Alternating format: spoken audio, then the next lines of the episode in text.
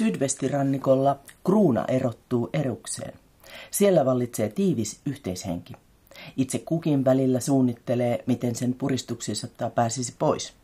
Yrittää voi, mutta syntyperäinen kruunalainen ei ole onnellinen, jos ei näe Kraajoen samean veden sekoittuvan meren.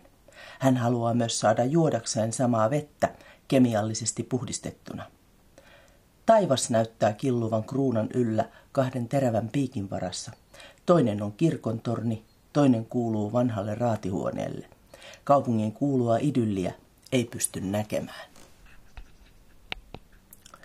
Yhdeksäs luku. Iiro Fletkumper muistelee. Kari soitti silloin yöllä. Mitä se oikein meinas? Pitsi. Mikä murha? Kuivat lehdet rapisivat, kun hän asteli pihalla ja imi tupakkaa. No, mä tusin niin. Noora on täällä. Sitä ei olisi pitänyt sanoa ääneen, mutta liika avoimuus istuu minussa yhtä sitkeästi kuin tupakointi karissa. Mitä sä sitä siellä hyysäät?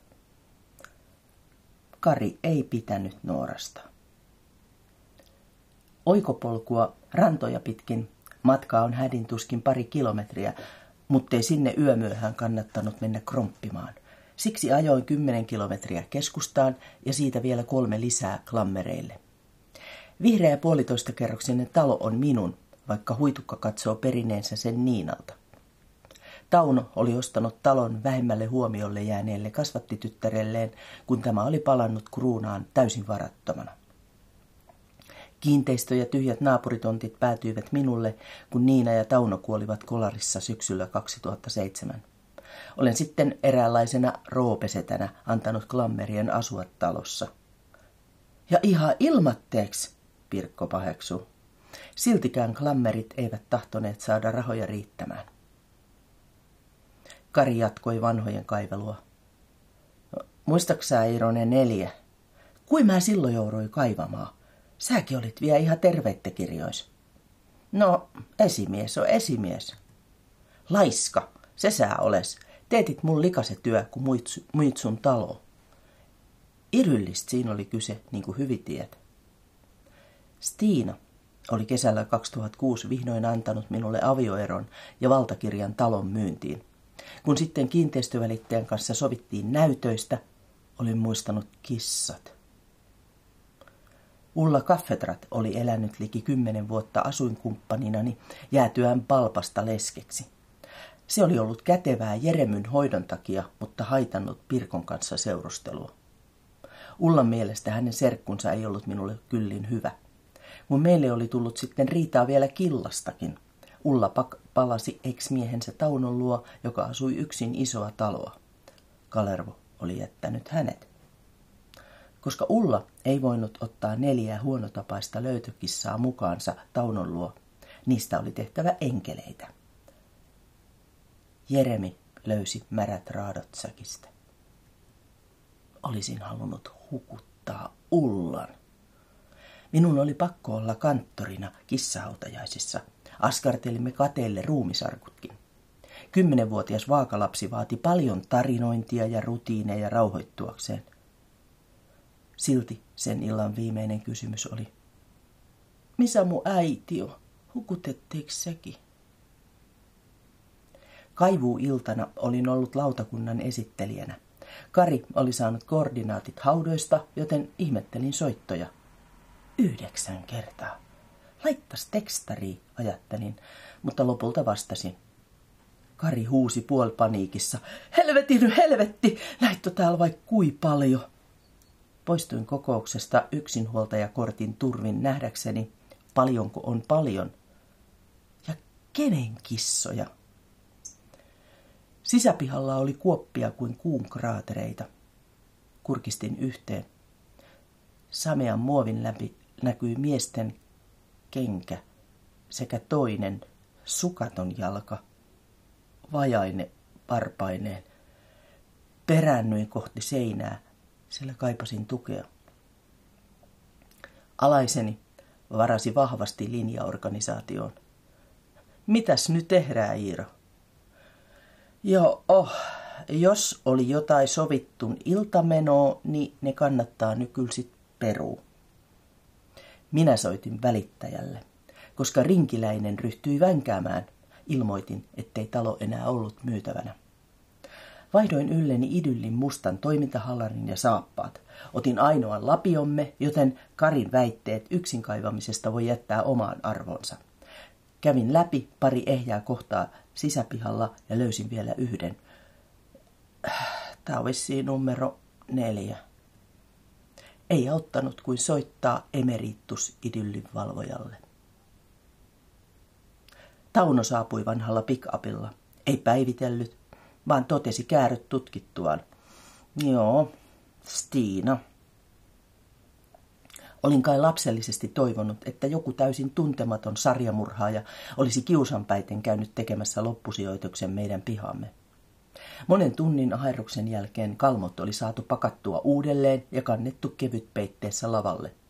Jos joku oli nähnyt jotain, hän oli, aivan oikein, päätellyt sen olevan idyllivalvonnan operaatio.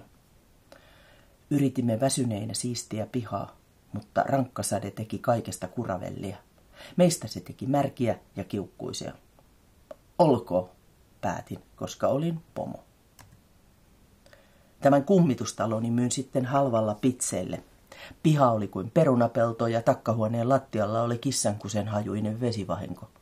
Silti vihjailtiin, että Karin syyttämättä jättämispäätös maksoi minulle sen 15 000 euron alennuksen.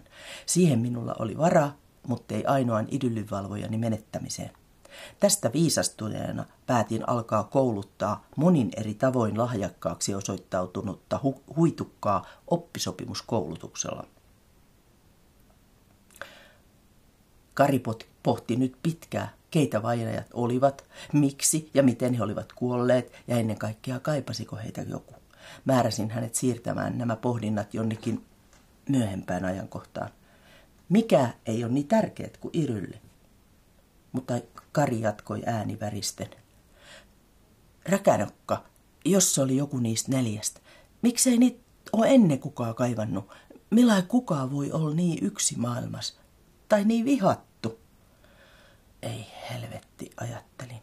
Tulisiko tästä nyt taas joku masennuskausi ja huitukka joutuisi keskeyttämään hyvin alkaneet opintonsa? Onneksi Kari palasi ar- alkuperäiseen aiheeseen.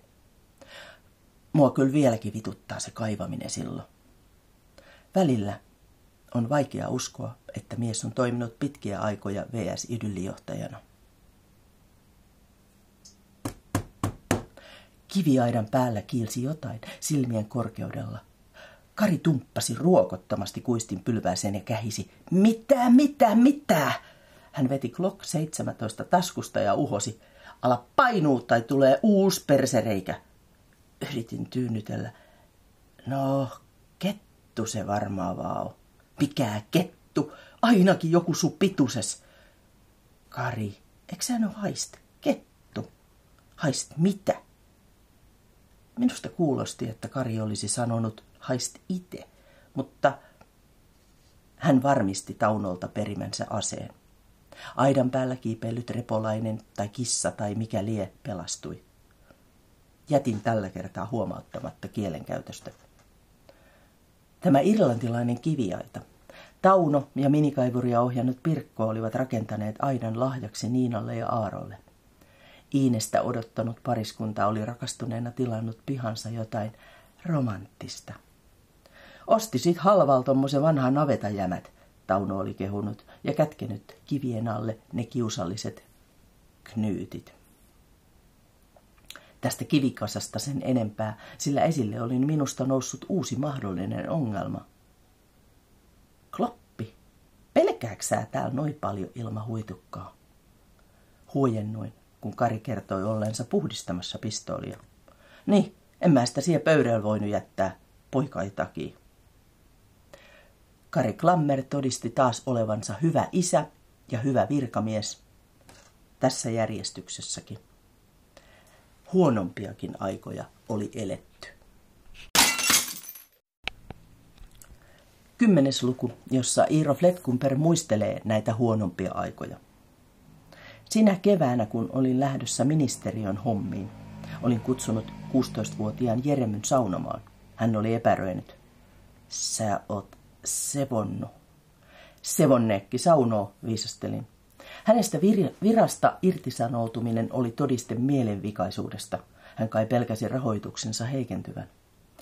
Iines oli klammereilla, mutta minä olin hiukan huolissani. Soitin huitukan puhelimeen. Se soi ja soi. Lopulta Iines vastasi siihen. Irylli, valvonta. Hän henkäisi sanojen välissä. Hän kertoi Ainon ja Karin menneen yhdessä vessaan. Siitä oli kuulemma jo pitkä aika ja hänellä oli oikeastaan aika tylsää. Vessaa. Atropoika parkui taustalla. Vauvan ääni oli lohduton. Mä tulesin, päätin ja komensin kansanedustajaa viettämään laatuaikaa poikapuolensa kanssa. Oksa muka ajokunnos, Pirkko ihmetteli. Iines tuli ovelle, kun ajoin pihaan. Kysyin, oliko vessa yhä varattuna. Hän nyökkäsi, mutta kertoi saaneensa pojan nukahtamaan. Alle viisivuotias piikomassa kahdeksan kuukauden ikäistä vauvaa. Minua hirvitti. Atropojalla oli kurkivaakunnalla koristettu retrotutti suussaan. En tiedä, mistä Iines oli sen löytänyt. Virallisesti klammereilla ei käytetty tuttia. Se oli joku uusi trendi. Sanoin. Nyt tarttis mennä nukkumaan, Iines, kun nyt on yö. Väsynyt tyttö lähti kiipeämään vintin portaita. Menin perässä ja peittelin hänet. Öit, öit, hän henkäisi peiton alta. Huone, jonka Niina ja Aaro olivat sisustaneet hänelle, oli yhä tuttu ja turvallinen paikka. Pinnasänky oli jo vaihtunut ison tytön sängyksi. Mutta mitä helvettiä mahtoi tapahtua suljetun vessanoven takana? Oliko pariskunta kuollut? Toisaalta se olisi ainoa sovelias selitys näin kelvottomalle lapsenhoidolle. Kuuntelin. Oven takaa kuului vaimeaa keskustelua. Miehen ääni, naisen ääni, miehen ääni, naisen ääni. Vettä laskettiin hanasta. Et kehtaa. Päätin, etten anelisi mitään näiltä itsekeskeisiltä ihmisen irvikuvilta. Entisen virkamersoni peräkontissa oli järeä sorkkarauta. Katselin surullisena piloille runtelemaani ovea. Korjaus tulisi kalliiksi. Minulle. Huitukka oli surkeana. Sä et varmaan an mul Iinest enää ikin. En tiedä, voin antaakin. Ole tullut vanhaksi ja suuripiirteiseksi. Kari nuokkui sohvalla. Hänen kasvoillaan oli tyhjä ilme. Olisi voinut luulla, että hän käytti kovia tai ainakin puolikovia huumeita. Huitukka vakuutti, että kyseessä olivat lääkärin määräävät reseptilääkkeet, joista tulee kovin huono olo. Olisit sanonut, että teillä on nykyään tällaista. En mä olisi tuonut Iinestä. Olisi hakenut teiltä pojankin pois. Huitukko purskahti itkuun. No ei tällainen vaan on normaaliin, lisäsin. Hän itki entistäkin surkeammin. En ollut nähnyt häntä tuollaisena edes äitinsä kuoleman jälkeen. Nämä olivat parhaat idyllivalvojani. Toisella oli kymmenen virkavuotta, toisella kruunan parhaimmat geenit. Mitä oli tapahtunut? Onko teillä tämmöistä joka ilta? Huitukka ei vastannut, mutta ehdotti, että veisin Karin mukanani vähän kuin roskapussen. Ei lapsilla ole hätää, hän sanoi. Niin, ei enää. Sanny vaan, jos se sä enää luot minuun. Kyllä kai, vastasin, vaikka ollut ihan varma. Kari taisi purra kieleensä, kun jarrutin äkäisesti mökkitien puomilla. Oivallus häikäisi pimeässä enemmän kuin liikkeen tunnistimen sytyttämät pihavalot. Kaikki on viime kädessä ain pomosyyt, ymmärsin. Meillä oli ollut saumaton tiimi, ja nyt minä olin hajottanut sen. Olin lääkinyt omaa turhautuneisuuttani uusilla pääkaupunkiin sijoittuvilla haasteilla ja jättänyt omat alaiseni tuuliajolle. Kari, kun en mä voinut määrät sua mun sijaiseksi, kun sä olit sairaslomalla. Su nyt ilmoittautuu Tertul. Kuuliks sä, Kari? Idyllin valvojani havahtui, mutta vain sanoakseen. Ei jaksa sen oikein jutella. Kotona patistin Pirkon lähtemään Ainon luo tueksi. Eivät he mitään sydänystäviä ole, mutta samaa perhettä nyt kuitenkin. Jeremy pyysi päästä kyytiin. Ehkä hän arveli meidän ryhtyvän Karin kanssa rajuun ryppäämiseen tai ainakin sekakäyttöön. Ärsynnyin, kun Pirkko soitti jo vartin kuluttua kertoakseen vain. Iiro, tämä auto on aivan ihana ja tämä on meidän oma. Joo, ja panki, kuittasin. Olin auttanut uuvahtaneen Karin sänkyyn. Aino oli väittänyt hänen olevan aina aamutuimaan hiukan enemmän keskustelukunnossa. Työkunnossa hän ei ollut, ei olisi pitkään aikaan. Makasin valveilla pitkään ja murehdin. Aamulla pelkkään pyyhkeeseen kietoutunut Kari tohotti. Hieno aamu, mä pistin jo kaffee tippumaan. Olin nukahtanut vaatteet päällä ja oloni oli sen mukainen. Kari jatkoi. Mä kävin uimas. Aika raikast oli. Ekkäs käynyt, kauhistuin. Kari on lähes uimataidoton. Hän oli yhä sekava ja olisi voinut hukkua. Olisinko minä sitten selittänyt Huitukalle ja Pirkolle, oho, mä taisin hiukan pörpähtää. Syyllisyyspainistani täysin tietämätön Kari katseli minua kuin kruunan kurki. Onko sulla tapan nukkuu tollain, niin kuin puku päällä? Ei luulisi, että Pirkko tykkää. Ei se tykkää, myönsin. En jaksanut mennä uimaan. Suihku sai riittää. Kaffepöydässä Kari kertoi jo reilun vuoden verran yrittäneensä kohentaa mielialansa monenmerkkisillä tuotteilla yhdessä ja erikseen alkoholin kerran reseptien mukaan ja vapaasti kokeillen. Ei ole mikään auttanut. Tämä uusimmainen on ihan kauhea. Laatta lentää. En mä näitä kyllä enempää ot. Täytyy taas vaihtaa. Huokaisin. Kahden lääkärin poika. Hän uskoi sinnikkäästi, että farmakafennikaa pläräämällä löytyisi jotain muutosta ja parannusta elämään. Kuule, en ole enää sun esimiehes enkä muutenkaan toimi virkavastuulla, mutta lopet nyt ommone. Lopet nyt vie, kun voit. Syntymätraumaansa poteva kaksosveljeni Aarokaan ei ollut saanut apua Mairen kirjoittamista eikä muistakaan aineista. Terapia on tainnut sitä helpat, vaikka kyllä se aika sekaisin vieläkin puhuu.